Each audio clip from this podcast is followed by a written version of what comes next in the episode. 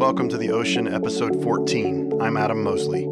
It's election day here in the U.S., a day which, regardless of the outcome, will certainly be an election to be remembered. Today, we're taking a look at the stereotype defying, groundbreaking women of U.S. presidential politics. So stick around. The Ocean Podcast Life and faith that's welcoming, affirming, and encouraging to others and yourself. Here's our host, Adam Mosley.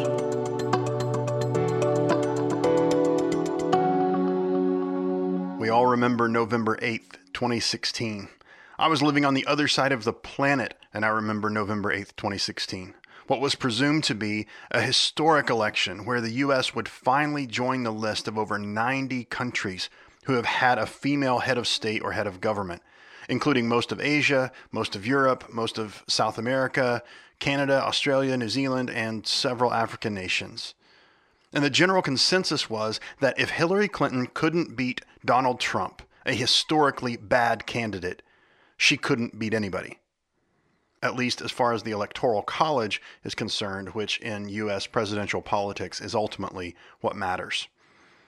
Eight years of right wing white resentment of our first black president, Barack Obama, coupled with 20 plus years of conservative media villainizing the Clintons and the long held white Republican dream of having a businessman in the White House, came together in the states that have outsized influence on our elections, and the rest is history. The over 65.8 million people who voted for Clinton and all of those who didn't vote because they were sure she was going to win, woke up on November 9th to the fact that a well placed minority, just 46% of voters, got their way. Since that day, many have had this day, November 3rd, 2020, circled on their calendars. And according to current polls, if the majority of people, 51%, get their way, Donald Trump will be a one term president. And in the process of ridding our nation of this unqualified, lazy, immature, narcissistic reality TV host, if 51% of the people get their way, we will also see another set of historic firsts. Kamala Harris stands to become the first black vice president, the first Indian American and Asian American vice president, and the first female vice president in the over 230 year history of the United States of America. It's not because no one has tried.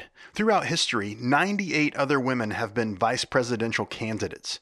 Hillary Clinton was actually the 92nd woman to run for president. Of course, she was the first major party presidential nominee, and no woman has come close to what she did in earning 65.8 million votes. You may have heard of Jill Stein, the two time Green Party candidate. Stein has received the second and third most votes for president of any woman at 1.5 million in 2016 and 468,000 in 2012. Someone that most people have not heard of is the woman who lands at number four on that list. A black, two time presidential candidate who ran on a platform of racial justice, gay rights, and a reform agenda that sought to rid the U.S. of a two party political system. Her name is Lenora Fulani a now 70 year old psychologist and activist from Chester, Pennsylvania, who has spent much of her life developing programs for minority youth in New York City. Fulani has always been a divisive figure and someone who was ever willing to speak her mind. At various times, she has aligned with Reverend Al Sharpton and Louis Farrakhan, Ross Perot and Pat Buchanan, and most recently Michael Bloomberg in his New York mayoral campaigns of the early 2000s. But when she first ran for president in 1988, Lenora Fulani was a 38 year old black woman living and working in New York and running in a presidential race against George H.W. Bush, the vice president at the time in an extremely popular Reagan administration. Nobody was likely to beat Bush, especially a young black woman. But Fulani wasn't really trying to win, she was trying to make a point. As she campaigned against two old white guys, both seasoned politicians, Fulani's campaign was about raising the issues important to her and her supporters. She used her voice to advocate for a turn from the domination of two political parties, offering a stark contrast to Bush and his Democratic opponent, Michael Dukakis. She was stoking a conversation about racial justice and gay rights when the other candidates weren't talking about it. She was, some would say, raising a stink. Raising a stink is what minor party politics is about. And Fulani raised a stink that year by becoming the first black, first independent, and first female presidential candidate to make the ballot in all 50 states. She would not be ignored. During her second run for president in 1992, as the U.S. was trying to recover from a recession, Fulani took her campaign to New Hampshire, a key political state and a very white one. She went door to door in the New Hampshire cold and spoke with people about her campaign. And here's how she described it during a campaign speech in New York City. She said she told those white middle class and working class people, quote, about my work in the Harlem community and inner cities around this country with African American and Latino folks, about the struggles in terms of the child welfare agencies, with kids being taken illegally from black and Latino women, primarily for the crime of being poor. I told them about the numbers of young people and their families that I represented who had died as a result of cops killing them and nobody being indicted. Or, or in the case of Mary Mitchell, the cop getting indicted but not convicted in sight of overwhelming evidence. I said to them that the rumor is that white people in New Hampshire don't really give a damn about the fact that black youth are being murdered in Harlem and Bed Stuy. It seems some things haven't really changed much since 1992. Still, some things have changed. Many voters, especially young and minority voters, were energized by Barack Obama's candidacy in 2008, and they came out in large numbers for him. And they won twice something I wasn't sure I would see in my lifetime, having a black president, was accomplished in 2008 in large part due to new voters who decided to put American democracy to the test. Would their votes really matter? They discovered that yes, in fact, they did. That if you can get out the vote, a black man named Barack Hussein Obama can be president of the United States of America. Rest assured that today, many of those voters, as well as a new generation who came of age in the Obama era, believe once again that their vote matters. That's why young people are turning out in record numbers to vote and volunteer in 2020. Only this time, it's not that they're super excited about the presidential candidate. They're motivated instead by the state of our nation after four years of Donald Trump. They don't see Joe Biden as their savior. They see Joe as someone who will take Washington, D.C. back to the status quo. And they aren't wrong. But in the face of authoritarian fascism and racism, status quo starts to look pretty attractive. Having a halfway decent human being in the White House is a pretty low bar, but it's one that the current occupant has failed to get over. The call from activists and many voters is vote Biden Harris then hold their feet to the fire. The work isn't over if Joe Biden gets elected, it's only just begun. Electing another old white man as president does very little to advance the causes progressives care about, but it gives a better base starting point than a narcissistic, authoritarian grift bag. And to be honest, most of the enthusiasm around the Biden Harris campaign, whatever there is, is actually around the second name on that ticket Kamala Harris doesn't simply represent a historic choice for VP, she represents a refreshing choice. I want to talk about that in a minute, but first, let me remind you one more time about Vote Common Good. Doug Pagitt and his team founded Vote Common Good in 2018 with a mission to inspire, energize, and mobilize people of faith to make common good their voting criteria and to pursue faith, hope, and love on Election Day. As you go to the polls today, they hope you'll keep common good in mind. Earlier this year, Vote Common Good embarked on a 51 city bus tour targeting seven potential swing states ahead of today's election. They're asking people of faith to vote common good and prevent the reelection of Donald Trump.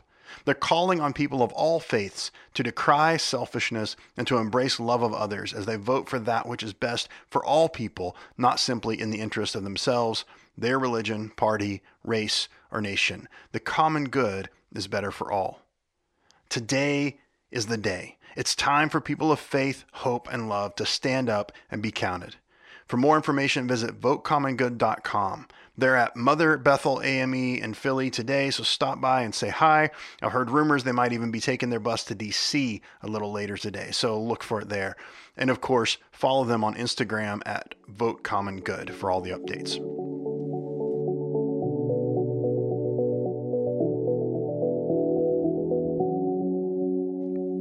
Kamala Devi Harris was born in Oakland, California on October 20th, 1964.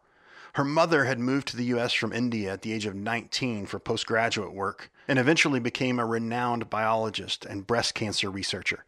Her father, who immigrated to the U.S. from British Jamaica at 22 for his own postgrad work, would go on to become a Stanford University professor emeritus of economics. But when Kamala was born, both her parents were just 26 years old. Her mother had just completed her PhD, and her father was still a doctoral student at UC Berkeley. Harris's parents would both go on to be quite successful, but like most grad students and young people entering the workforce, they were not financially well off during Kamala's childhood. Her childhood home was a duplex in the predominantly black neighborhood in West Berkeley known as the Flatlands because there were a lot of flats there. As Harris memorably pointed out to her now running mate, then opponent during the Democratic primaries, Joe Biden, she was in the second class of students bused from West Berkeley into the newly desegregated Thousand Oaks Elementary School in northern Berkeley in 1969. Kamala's parents eventually divorced, and she and her younger sister lived with their mom, but visited their dad in Palo Alto on the weekends. When she was 12, she moved with her mom and sister to Montreal, Quebec, where she graduated from Westmount High School in 1981. From there, it was on to Howard University, the renowned HBCU in Washington, D.C., for a degree in political science and economics. Then back to California for law school at UC Hastings, where she served as president of the Black Law Students Association and graduated in 1989.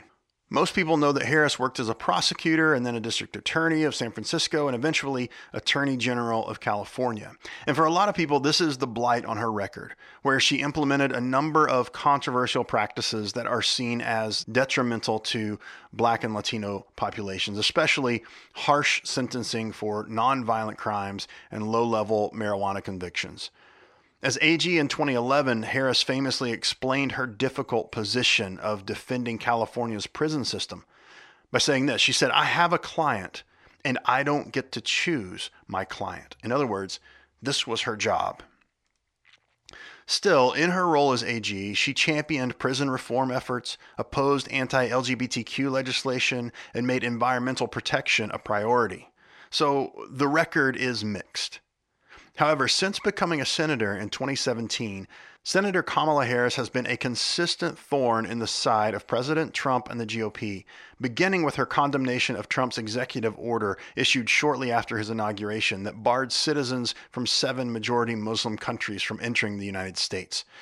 Senator Harris's questioning of cabinet picks, committee witnesses, and Supreme Court nominees has garnered quite a bit of attention, her prosecutorial chops often on full display. She's even received praise from some unlikely places, like Senate Intelligence Committee colleague Marco Rubio and Trump apologist Lindsey Graham. And in an election against an old white blowhard, know nothing president, and another white guy VP who is so lifeless, let's just remember that a fly can just hang out on his head for several minutes. Kamala Harris brings to the Biden campaign what it desperately needed a reminder of Obama. Though she couldn't generate the kind of attention as a candidate that Barack Obama did in 2008, she shares a lot of the qualities that caused people to like him so much. Qualities that have nothing to do with her gender or the color of her skin or where she's from. She's smart, really smart.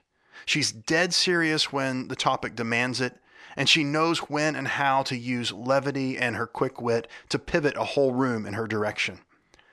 At 56, she's over two decades younger than her running mate, and her more youthful exuberance has been on full display during the campaign.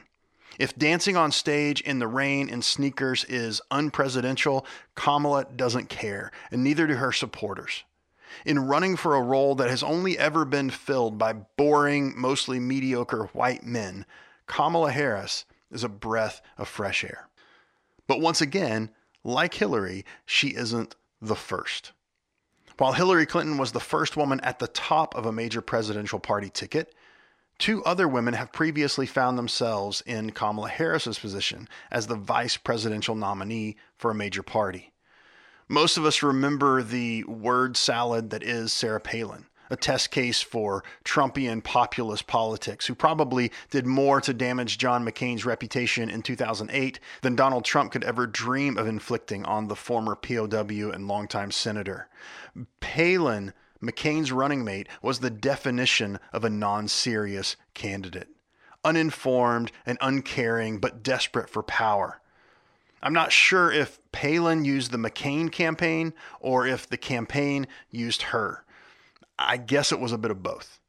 McCain's campaign hoped for a shot in the arm in their long shot bid. And so they chose a shock candidate who might be able to win some votes with the Tea Party wing of the Republican Party, as well as the mythical suburban housewife. For her part, Palin parlayed her vice presidential run into lucrative TV and book deals and speaking engagements, before largely fading into the background as Trump began to rise. But there was another major party female VP candidate who came along 24 years prior to Palin. Her name was Geraldine Ferraro. And for some reason, I distinctly remember Geraldine Ferraro. I was only six years old when she ran as the vice presidential pick of Walter Mondale on the Democratic ticket. They were running in 1984 against the wildly popular Ronald Reagan and they lost in a historic landslide, conceding 525 of the 538 electoral votes. But long before the votes were counted, before the candidates were chosen, before Reagan's popularity was cemented, Ferraro had been the one chosen out of a group of equally qualified women to be championed as a potential candidate. You see, in the early 80s, the thought of a female vice president was simply unheard of. At the time, only 24 of the 535 members of Congress were women, and there were no female governors serving that year. But a group of committed and politically powerful women were determined to get one of the major Democratic Party presidential candidates to consider adding a woman to their ticket.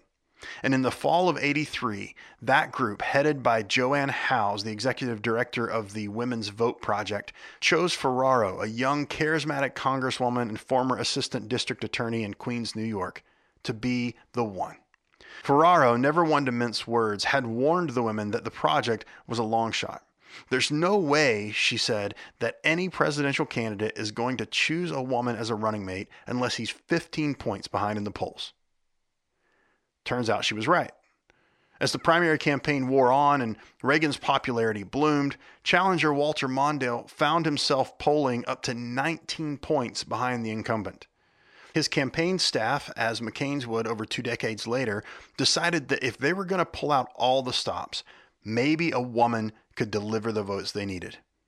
That's not to say Ferraro wasn't qualified. She definitely was. It's just that in 1984, Washington, D.C., the Old Boys Club was alive and well, even more than it is today, if you can believe that.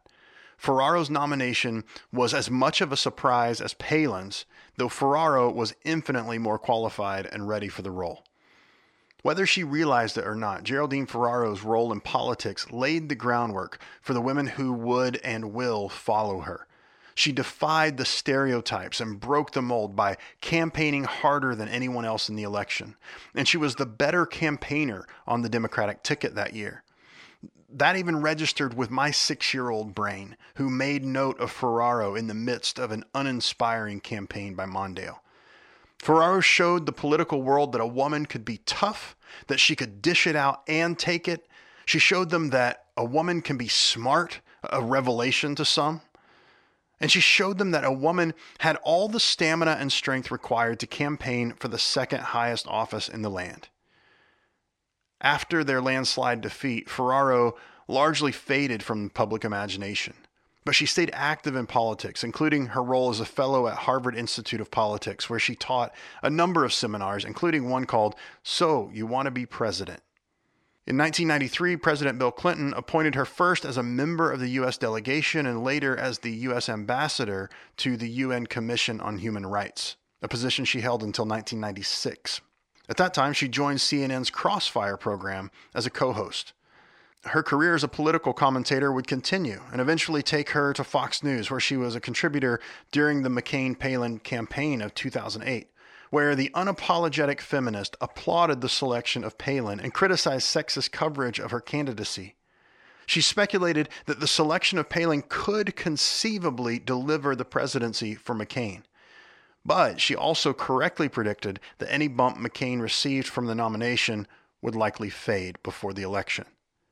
Ultimately, Ferraro announced her support of Barack Obama and his running mate Joe Biden in the 2008 race. Geraldine Ferraro died in 2011 from multiple myeloma, a form of cancer she had been diagnosed with 12 years earlier. She was 65 years old. From Ferraro's long shot VP candidacy in 1984 to Lenora Fulani's historic achievement of being the first female presidential candidate on the ballot in all 50 states in 1988, to Sarah Palin's nomination in 2008, to Hillary Clinton's historic presidential run in 2016, to Kamala Harris's high energy candidacy in 2020, the history of women being considered serious candidates in the U.S. presidential politics is embarrassingly short. To think that all of these women were candidates in my lifetime is just mind boggling. To think that only one of them came anywhere close to actually taking office is shameful. Perhaps this time around things will be different. Perhaps today we are witnessing history. Perhaps. I'm Adam Mosley, and that's all I've got.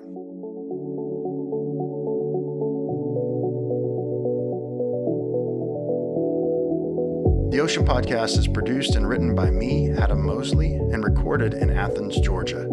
The theme music was composed by Irina Kakiani, and the opening voiceover is by Rachel West. This podcast is copyright 2020 by Adam Mosley. For reproduction, interviews, or bookings, email request at theoceanpodcast.com.